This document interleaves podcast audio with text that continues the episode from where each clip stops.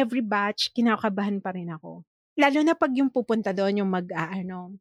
Kasi ako talaga, you can see me as this, as strong, na prangka, na mahirap lapitan, masungit. You can describe me as that, as very unlikable and not approachable. Pero deep inside, tatakot talaga ako sa inyong lahat. Takot talaga ako sa lahat ng estudyante ko. Uh, kasi hindi ko alam kung paano ko kayo aalagaan iba-iba kasi kayo, ang dami nyo, di ba? So, different personality, I really do not know how to approach. And I always look at Kajabi, I check it. When I see na hindi nako-consume, I question myself, bakit hindi nako-consume? Pero those are the thoughts. Whenever I go into anything, kahit office hour yan, yung sa free group, meron pa rin ako ganun, na, siguro kaya ganito lang yung number of, ano, viewers kasi nakita nila ako. Thinking of having your own podcast? Check out Anchor.fm. It's the easiest way to make one, and it's what I use for my podcast. What is life like for a military family? Hello, troopers! Welcome to the Afterthought on the Military Family Podcast, where you will hear stories straight from a military wife. And I am your host, Mommy Rich. Excited to explore adventures as a military family? Let's get started! Good day, troopers, wherever you are in the world. O, ba? Diba? So, yung introduction na yan ay hiniram ko lamang po.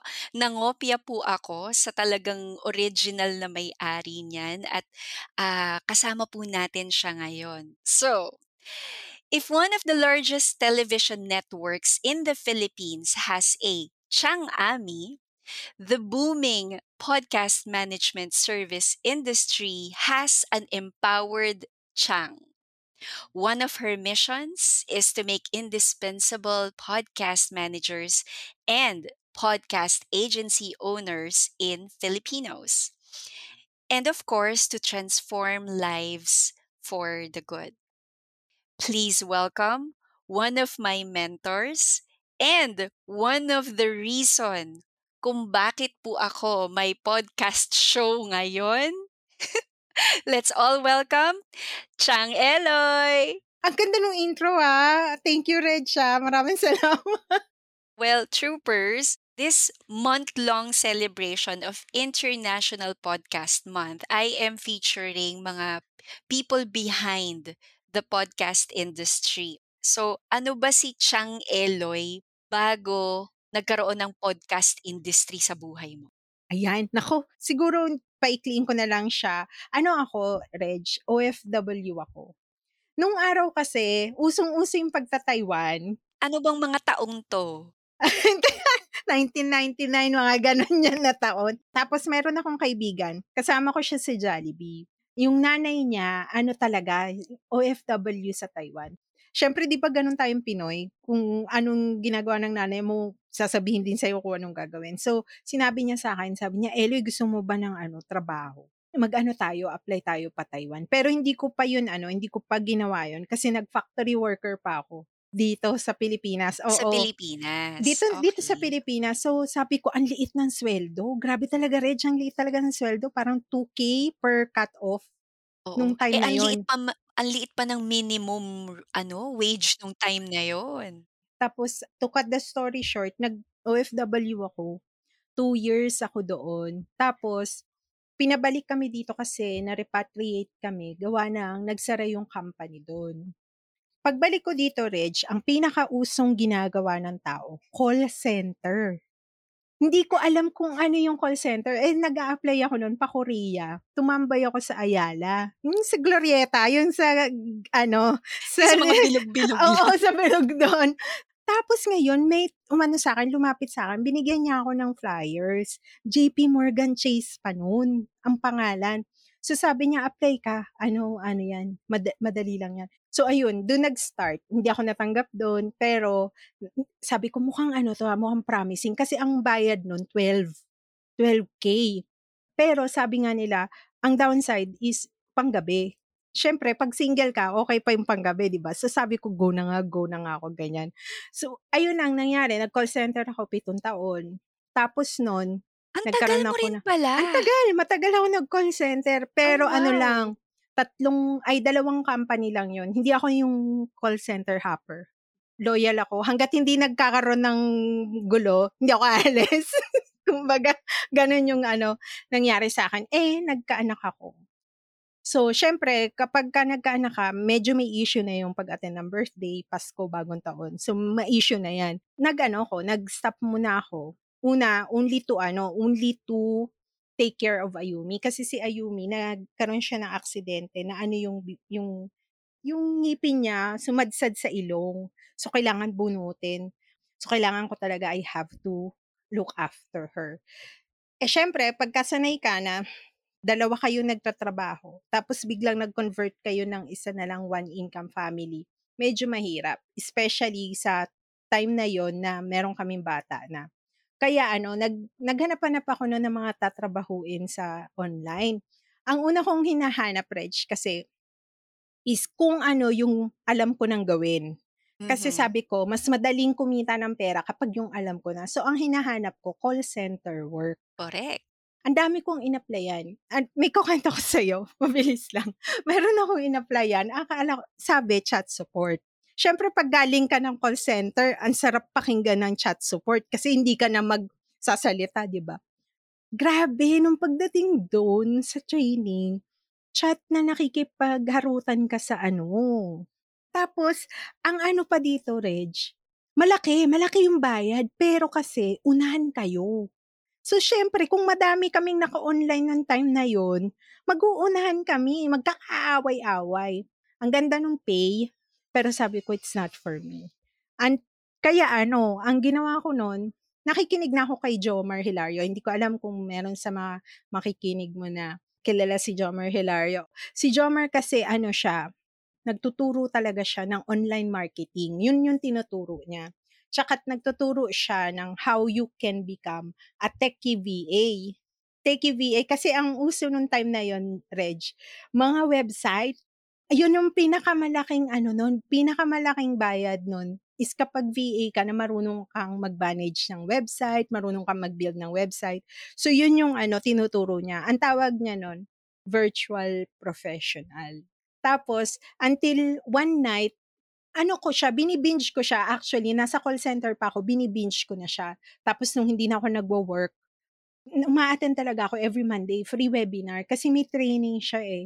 Until one Monday night, meron siyang guest na estudyante niya.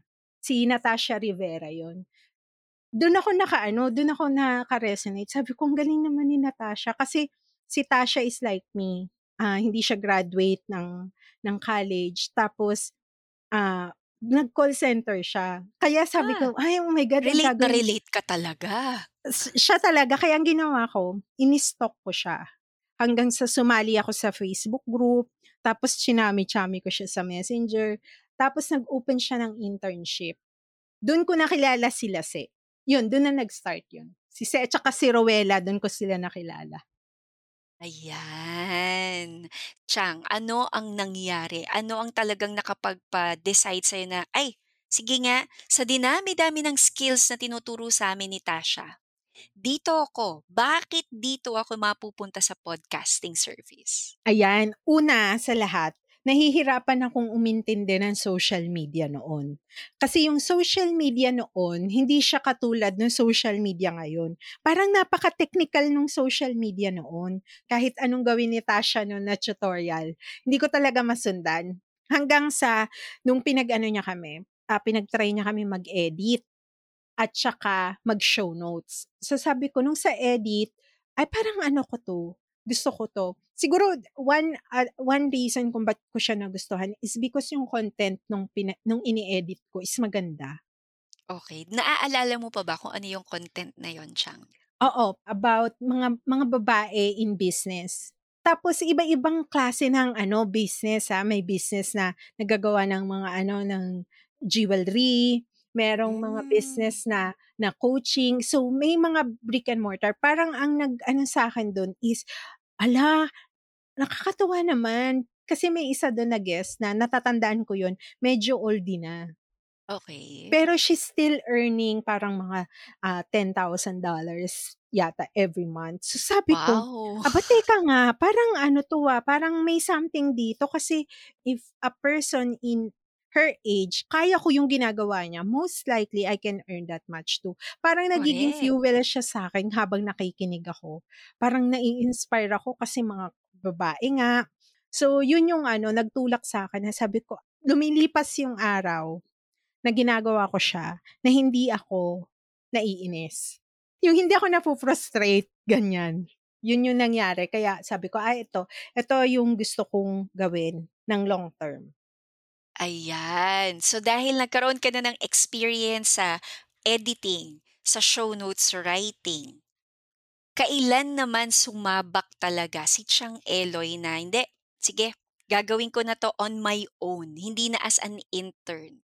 Ayan, nung time na yun, habang hinihintay ko pang ma-approve yung ano ko, yung profile ko sa Upwork kasi ang turo nun ni Tasha, lalo na kapagka bago ka pa lang, take advantage of the online platform para kasi protektado ka din kapagka sa singilan.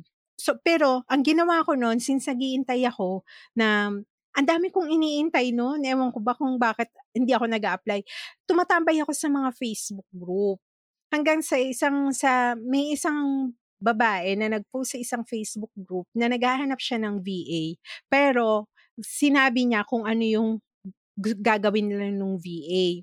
Nakalagay dun lang. oo, specific. Sinabi niya na, um, mag-e-edit, magsho-show notes at gagawa ng graphic sa Canva and also a little bit of email marketing. Kasi napas napasadahan ni Tasha yung email marketing, so I have an idea.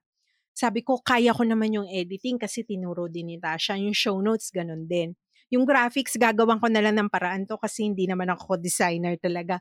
So nag-ano ako, naglakas ako ng loob na lumapit sa kanya. Pero Reg, nakalagay yung ano dun, nakalagay yung per hour, $6 Canadian dollars per hour. At that time, Oo, naku, nung time na yun. So sabi ko, wala pa naman akong experience talaga other than yung kay Tasha. Kukunin ko na 'to, kakagatin ko na 'to, pang-resume na lang. So nag-ano ako, nag nag-reach out ako sa kanya, sabi ko, "Uy, I wanted to help you. Are you okay to take on a newbie virtual assistant like me? I'm willing to ano, I'm willing to work for you for free for" ano, sabi ko, "Kahit for 1 month, train me for free. I'll do it for free." Sinabi ko. Wow! Oo. Nag-offer ka ng gano'n, Nag-offer ako Tiang? kasi gusto ko talagang matuto. Gusto ko talagang matuto. Okey. So sabi ko, free ko siya 1 month tapos sa kanya na ako bayaran ng $6 Canadian dollars per hour sa Kung susunod na buwan na. ma-satisfy siya sa Oo. sa Sa work ano namin, mo, sa yeah. so ano yun, Reg, nag parang nagpatuloy ng 2, 3 months, ganyan. Hindi niya ako binayaran na. 3 months tumakbo yun, hindi niya ako tina binabayaran Hindi ka na pero binayaran.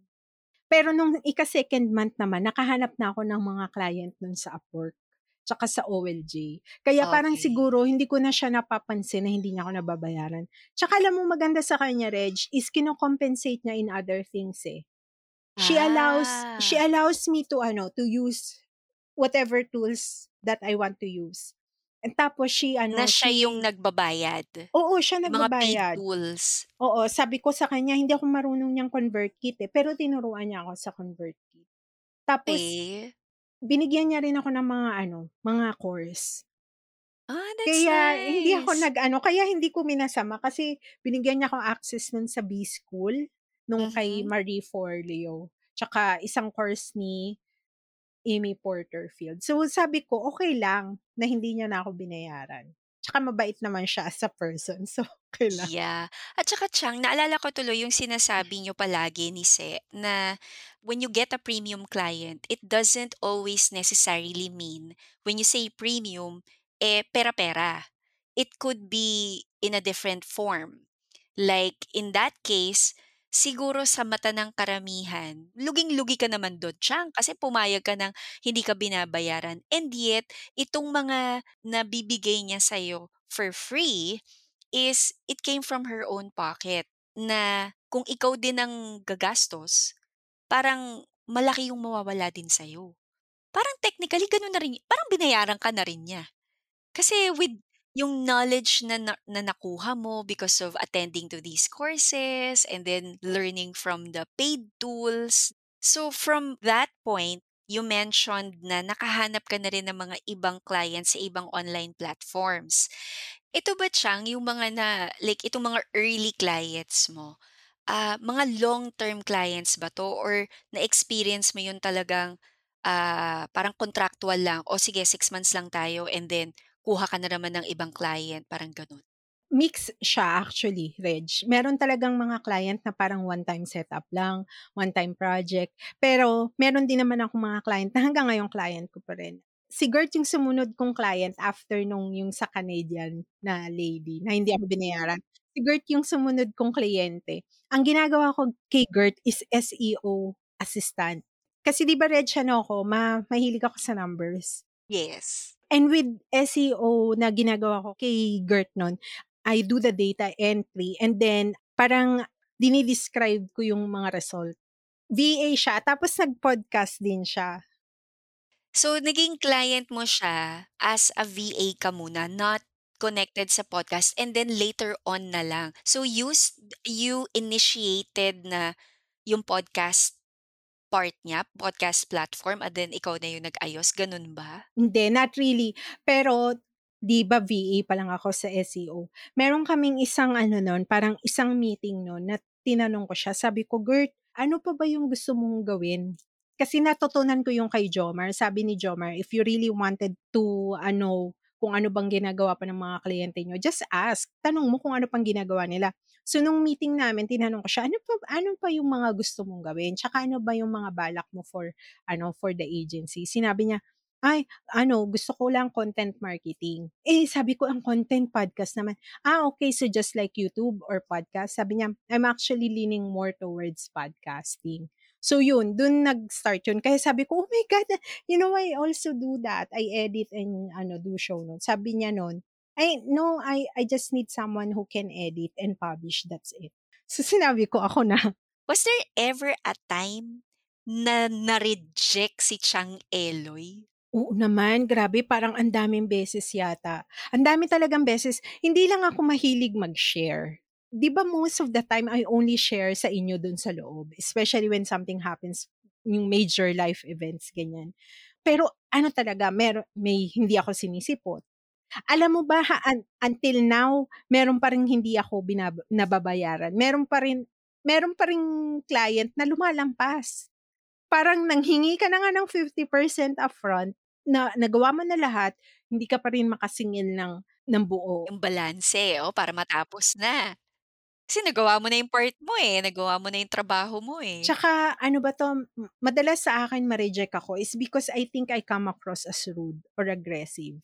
Yung aggressive, papayag ako dun. Yung rude hindi ko parang hindi ko pa yun nakikita, eh. Ang napapansin ko na nagiging pattern is because they siguro naaamoy na nila, "Naku, hindi ko yata 'to maaano, ah, hindi ko yata 'to masusupin. Hindi yata 'to sa'kin susunod, ako pa susunurin."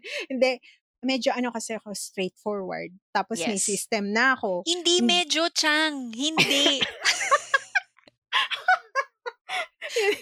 I-correct natin yun. Hindi ka medyo straightforward, Chang.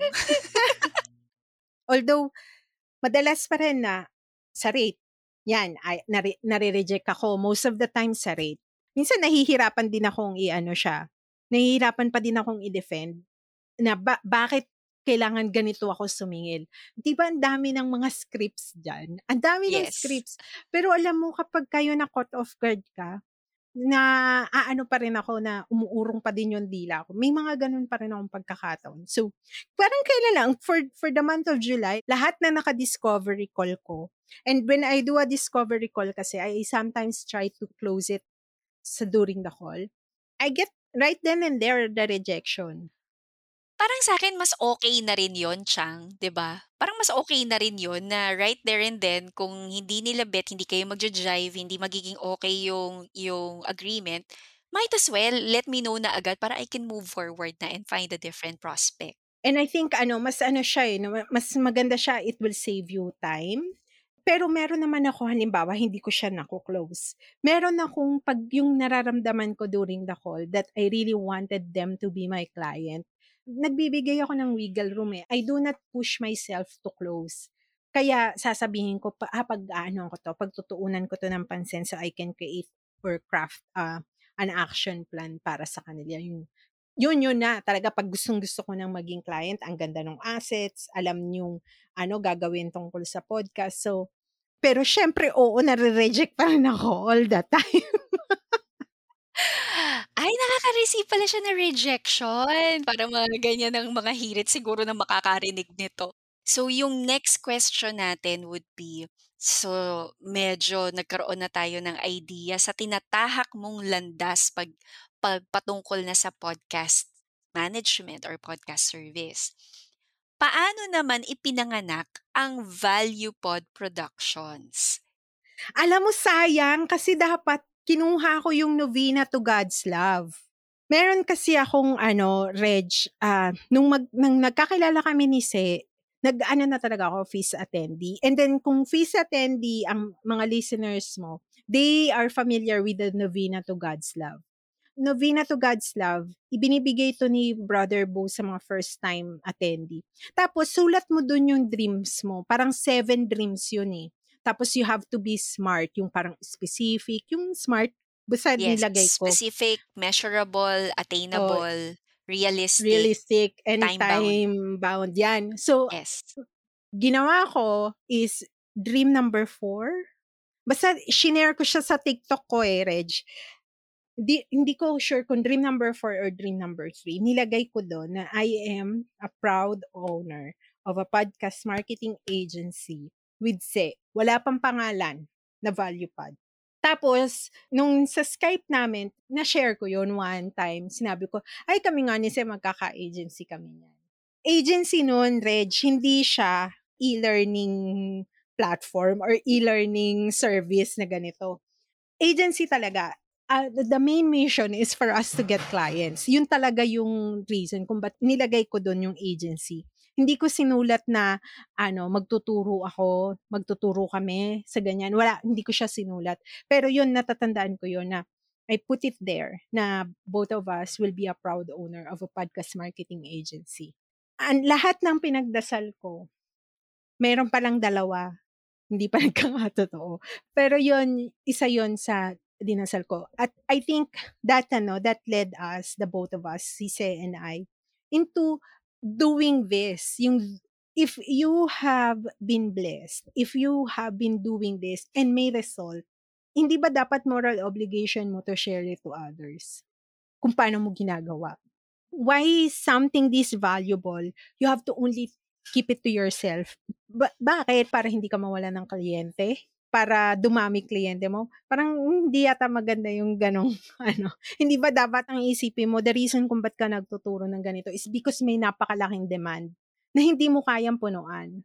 Siguro yun yung talaga nagtulak for the both of us na gawin na nga natin to kasi kailangan ito tinuturo sa iba na gustong matuto. This podcast is powered by Anchor.fm. Making a podcast is free and easy with Anchor.fm. Yes! I love it. I love it. So siguro Chang, 'di ba? Well, uh, tumitrending naman na matagal na, matagal na matagal na talaga yung sinasabi nilang yung manifestations, 'di ba? Um though nung henerasyon natin, yung mga generations natin, alam ko 'yan yung magsusulat ka din sa parang novena booklet na maliit, parang gano'n. And I guess whatever form or format kung saan man natin nilalagay yung prayers natin, it's really the manifestation and the faith that we have na i-combine mo siya sa hard work, talagang magkakatotoo eh. ba? Talagang hindi malabong mangyari na hindi mo lang siya i-claim basta because it's it is going to happen. Totoo yan, Reg, yung sinabi mo na pag na, pinag-combo mo ang panalangin at pag-take ng action, deadly. deadly talaga sa result. Ako na nag-ano, deadly na talaga sa result yan. That's true, that's true. Naku, so ang siguro yung sunod kong question, bakit Value Pod? Kasi nasulat mo doon sa sa novena pamphlet mo na mag-o-own kayo ng agency pero walang pangalan. So, where did Value Pod Production came from? Si Se talaga nakapag-isip nung ano, nung value.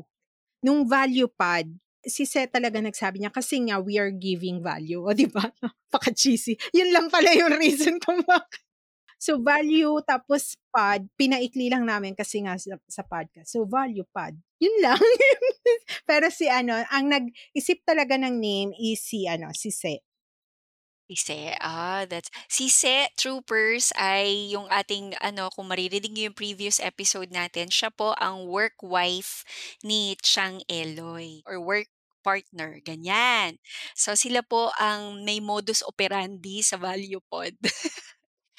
Ang susunod kong katanungan sa'yo, Chang, ay nagsimula ba kayo as yang Value Pod Productions as kasi na-mention mo kanina na magkaroon kayo ng clients. So, paano ba, agency ba muna or kasi meron kayong podcast show, eh, na Value Pod din. Alin ba ang nauna dun sa dalawa? Ay nauna talaga yung ano, ah, yung Value Pod na agency, tapos sumunod yung bootcamp. Tapos saka na namin naisip mag-podcast kasi ang dami nagtatanong. At saka ano kasi Reg, nahihirapan kaming mag ano, mag-share ng experience. Eh, hindi nga namin ginagawa, 'di ba? So, sabi namin ni Se, eh tara na nga, gawin na nga natin. Just let's just do it. Para naman masabi na ginagawa naman pala talaga nila yung sinasabi nila. So, yun. So, yung pa-bootcamp na yan, na-mention mo na kanina, Chang, at isa po ako trooper sa mga anak ng ah, isa sa mga naging bootcamp nila Chang Eloy at ni Chang Se. So, tatanungin ko naman, Chang Eloy, was it difficult? Did you have second thoughts of coming up with your very first bootcamp? Nung una, ah, Reg, yung una namin 'tong inoffer kasi wa wala pang mga commitment, monetary commitment. We did this ng beta. Sila ano, sila Rowella yung mga nauna namin. So, parang walang pressure nun kasi nga sila Wella yun, kilala ko, kilala namin ni Se. So, parang it's never an issue until nung bootcamp 1 kasi mero naningil na kami talaga. And then when nung naningil kami, Reg, it's only for 3 weeks. We felt the pressure nung time na yon. Pero we felt parang sinabi pa namin nun ni Se, "No, no, no, no, we need one more batch." Para malaman talaga natin kung this is something effective talaga. Kasi 3 weeks lang yun, Reg. Yun nga, Chang, eh. So, question, bago tayo mapunta dun sa susunod na bootcamp, which feeling ko kasama na ako dun. Um, yung bootcamp 1 na good for 3 weeks, siksik-liglig na bali yung yung nilagay nyo? Parang, alam mo, yung pinag kinompak nyo talaga lahat? And how many participants did you get at that time? Nung time na yun, tapos may libre pa kami nun, Reg. Umaano pa kami. kami si Se kasi malambot ang puso nito eh. Tumatanggap pa ng scholarship. Eh, meron akong motto na ano eh, natutunan ko rin kay Demi na hindi yan magpe-pay attention pag di yan nag-pay. Which is true. Nangyari naman talaga, makailang beses na. So, ang ginawa namin nun, Reg, no, three weeks. Alam mo ba, everyday kami nag-office hour. Ang naging ano namin nun, naging experience namin ni Se is na-overwhelm lalo. Kaya sinabi namin, let's give it one more time, one more try, one more time, this time, let's make it longer. Kaya, kayo na yata yun, no, Reg? Yung Yeah, three yung months. bootcamp 2.0. Um, mas na-pressure ako dito na, yung sa 2 and sa 3. I feel like, kailangan ko nang kayong bigyan ng kliyente na ano, araw-araw nape-pressure na ako na, shit, baka malaman nila na mahirap 'to, hindi nila gawin. Tapos natakot na ako yung, alam mo yung i-a-out kami sa social media na sasabihin na scam kami. Kasi kahit after nung course namin, hindi pa rin sila nagka-client. Pero lagi namin depensa ni Se, ginawa mo ba yung ano namin? Kasi kung kung susundin mo naman siya, at least kahit papaano, kahit very minimal, merong ano eh, may magiging result. Kaya every batch, kinakabahan pa rin ako. Lalo na pag yung pupunta doon, yung mag-aano. Kasi ako talaga, you can see me as this, as strong, na prangka, na mahirap lapitan, masungit. You can describe me as that, as very unlikable and not approachable. Pero deep inside, natatakot talaga ako sa inyong lahat. Takot talaga ako sa lahat ng estudyante ko. Ah, kasi hindi ko alam kung paano ko kayo aalagaan iba-iba kasi kayo, ang dami nyo, di ba? So, different personality, I really do not know how to approach. And I always look at Kajabi, I check it. When I see na hindi nako-consume, I question myself, bakit hindi nako-consume? Pero those are the thoughts. Whenever I go into anything, kahit office hour yan, yung sa free group, meron pa rin ako ganun, ay, siguro kaya ganito lang yung number of, ano, viewers kasi nakita nila ako. Ay naku, Tiyang. Ako na po ang magsasabi sa'yo na walang walang walang basihan ang iyong mga naiisip, ang Kaya iyong nga. mga pag-aagam-agam. So, ah, mahirap man gawin pero paki-scrap out na po 'yan sa iyong thoughts. Pero Tiyang, masabi ko lang din, um, just to share kaunti yung kung paano ko kayo nakilala. Uh, well, everybody knows, and of course, because of this podcast, I am a military spouse and I am based in Guam. So I'm not in the Philippines. Or I was, because I was not. Kasi um, at the time na nasa Guam ako, doon ko kayo na-discover. And that was through Nilin's uh, group yung sa VA Philippines. Um, nakita ko lang na parang ni-repost ni Nilin yung magkaka-bootcamp kayo. And that was the start of nagkaroon ako ng spark of interest. Ano 'tong podcast? Ano 'tong podcast management? Yun. At first time ko kayong napanood, office hour, nung first time yung pinromote yung Bootcamp 2.0. Hindi na ako nagdalawang isip. And I remember, isa yata ako sa mga first na nag-enroll. Kasi naka-receive ako nung ano eh, yung may pa-perks pag isa sa first. So, yan, meron na ngayon akong follow-up question dyan. Kasi of course, as much as possible, I don't want it to come from me.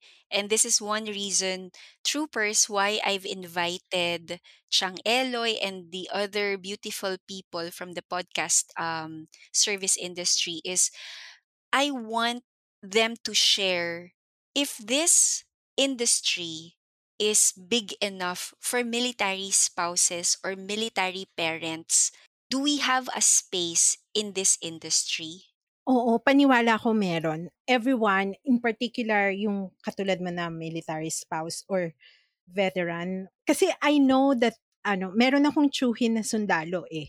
Navy, Navy yata siya. Dito siya, pero dito lang siya sa atin sa Pilipinas. Pero uh, I would remember that they always transfer kung ng mga tirahan. So sabi ko, parang ano, parang ang hirap naman no na yung transfer ka ng transfer. And now, now that you ask, I think this is the best kung mag-enter sila ng freelancing, no? Uh, this is the best focus skill for someone na kung military spouse talaga. Kasi hindi mo na iisipin yung ano, yung yung time in time out. Ang pinakamaganda kasi sa podcast ano management launch or other services is is very very flexible. Ano siya, mother friendly, family friendly, yung ano niya.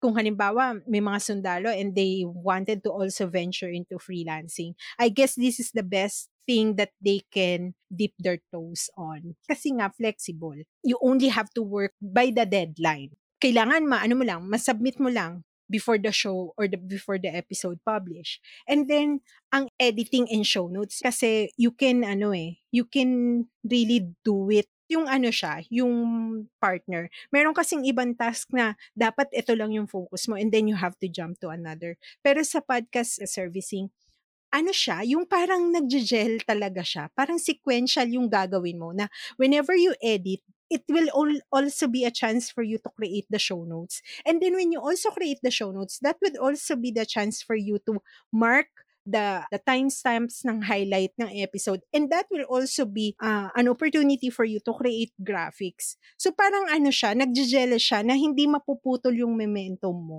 Ang bias talaga. Pero I totally agree with everything that you pointed out, Chang, because again, as a military spouse myself, one is it's so difficult to find a physical job. Knowing that in, let's say, every two to three years, lilipat nga kami, lilipat ng destination. Regardless kung US military family kami or Philippine military family, it's always better na kung saan ka sana nadadala mo yung trabaho mo. I guess that is one advantage of working online. You get to do your tasks wherever you go. Pero at the end of it, as what you've said, what matters is you meet the deadlines.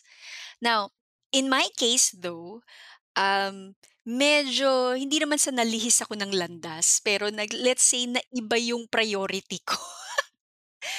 Because I was given an opportunity and uh, troopers, I really ask si Chang Eloy, I, cha- I asked Chang Ses advice talaga. If I'm gonna push through with hosting my own podcast. Because the difference is I really wanted to try yung, yung back end. I wanted to do the work itself. But there is an opportunity that was, you know, given to me to do this instead. Kasi now I get to experience being a host and then later on, experience how to become a podcast manager. Actually, Chang, podcast manager na nga ako sa sarili kong show. And ang laki-laki ng tinulong nyo talaga sa akin when it comes to um, being familiar. At least hindi ako na-overwhelm sa tasks behind the scene or para makapag-come up ng isang episode, alam ko na yung sequence ng trabaho and kakayanin ko on my own. And I'm just so thankful sa lahat, lahat, lahat ng guidance mo at tinuturo mo pa rin sa amin hanggang ngayon. Kaya ang susunod ko nang itatanong sa'yo ngayon, Chang, is what is next for Chang Eloy? Siguro ano, in the next three years, ito yung nakikita ko, Reg, and I'm throwing it out there, na masisiyahan ako and I also wanted to to do. You know, yung build an e-learning platform that will open the opportunity for all of you troopers that can teach. Alam mo yung Udemy, Skillshare, tapos kayo yung mga ano, kayo yung mga nagtuturo yun yung ultimate dream ko. Nilagay ko ngayon sa aking Novena to God's Love. Preparation of creating an e-learning platform wherein kayo, kayo na mga estudyante namin ang magtuturo in three years. And I wanted to put you in one platform, then we're going to market all of you para naman mako-compensate pa rin kayo. Paniwala ko naman, bawat isa sa inyo, hindi naman namin kayo pinalaki ng ano, 'di ba, ng hindi niyo malalaman yung kakayanan niyo at saka hindi naman namin kayo minaliit na kung ito lang yung alam niyo, hindi pwedeng i-share sa iba. In 2 to 3 years, yun sana yung gusto kong mangyari. So my last question na lang, actually hindi naman question, uh, my last request from you, Chang Eloy, would be, what is your message to other military spouses, young military veterans, military parents na medyo alam mo yon nagsa-struggle sila on really finding the right career opportunity for them. Hindi ko alam kung mapapayuhan ko sila ng ano ng maayos no. Pero bago 'yon, Reg, uh, gusto ko pong iparating sa inyong lahat yung buong puso naming pasasalamat. Kasi alam ko ang sakripisyo ng isang pamilya na merong uh, merong nagsiserbisyo para sa bayan.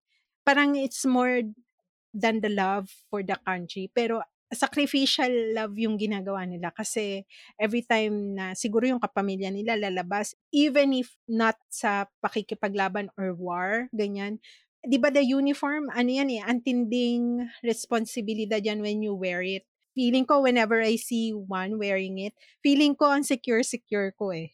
So maraming maraming salamat for keeping the country safe, for keeping us safe, for loving the country ng sobra-sobra kahit ang hirap-hirap minsang mahalin ng Pilipinas, pero alam ko yung uh, sinumpaan nyo, pinipilit nyo silang gampanan. And I know that it's equally na mahirap para sa mga pamilyang naiiwan nyo. So maraming maraming, Reg, thank you so much for ano, sa sacrificial love and for your husband's ano, uh, service. So kung halimbawa, uh, you are really in the middle of, you know, you wanted to try something new, you feel na hindi ito yung gusto nyong gawin, ang mapapayo ko is do something na ginawa ko din in order for me to find myself. Uh, una kong ginawa talaga is to be aware kung saan ba talaga ako magaling. And then, I look for the opportunity. Hindi ko siya inintay na lumapit sa akin. Kasi, pakiramdam ko naman all of us has a unique skill. Yung ano pa lang, pagkabata pa lang, alam mo na na natural sa'yo na gawin. And I feel like na because of growing up, natabunan lang yun ng natabunan. So, kung halimbawa you are right in that position, gusto ko lang sabihin sa'yo na it will be very, very hard. You have to really work hard in finding yourself. And sometimes, ang hirap hanapin. Kasi with all of the things na mga outside forces. Naniniwala ako merong boses dyan na nagsasabi sa'yo na ito yung dapat mong gawin. And then you feel it in your gut and that's it. Yun yung gawin mo. Pero I pray for you and I would also say that never ever forget to pray for discernment if you are a religious person. Kasi maganda din na isinusuko siya sa Diyos. Wala namang magulang na magpapahamak siguro sa kanyang anak. My uh, follow-up question is, what is next for Value Pod Productions?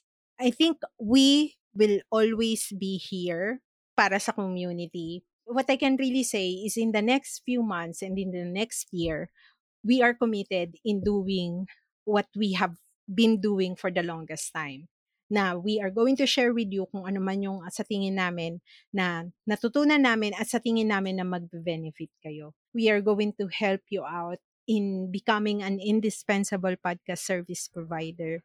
That would be for the next year.